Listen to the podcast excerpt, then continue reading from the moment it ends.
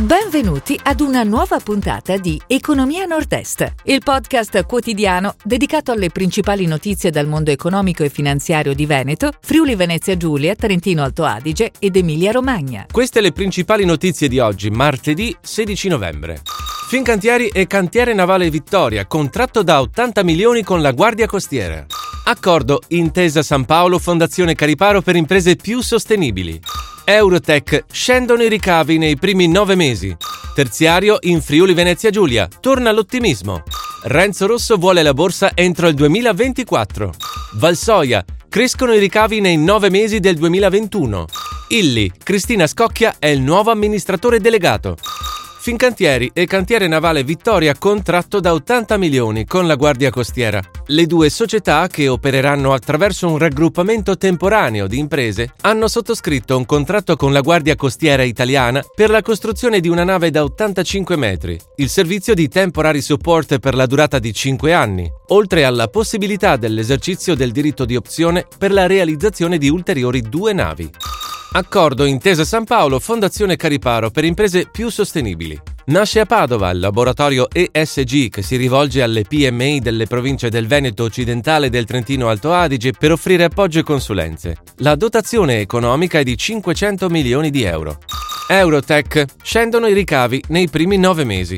La multinazionale friulana ha segnato un fatturato in calo a 43,95 milioni di euro, contro i 52,57 del 2020 e i 53 milioni del 2019. L'utile è negativo per 6,9 milioni.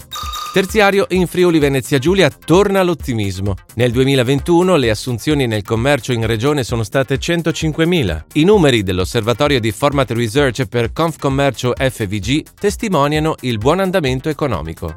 Renzo Rosso vuole la borsa entro il 2024. Il gruppo della moda OTB prevede una crescita del fatturato del 21% rispetto al 2020, con ricavi a oltre 1,5 miliardi a fine anno. La multinazionale vicentina controlla numerosi brand del lusso. Valsoia crescono i ricavi nei nove mesi del 2021. L'azienda di Bologna ha registrato ricavi per 70 milioni di euro, più 8,9% rispetto a 64,3 milioni nello stesso periodo dell'anno scorso e più 6,8% rispetto al già positivo andamento del primo semestre. Illy, Cristina Scocchia è il nuovo amministratore delegato. Massimiliano Pogliani, il manager cui la famiglia Illy aveva affidato l'azienda già nel 2016 e poi riconfermato nel 2019, lascia il suo incarico. Sarà sostituito da Cristina Scocchia, già in CDA da tre anni e attuale AD di Kiko. Il passaggio di consegne avverrà il primo gennaio. Si chiude così la puntata odierna di Economia Nord-Est, il podcast quotidiano dedicato alle principali notizie dal mondo economico e finanziario di Veneto, Friuli Venezia Giulia, Trentino Alto Adige ed Emilia Romagna. Appuntamento a domani!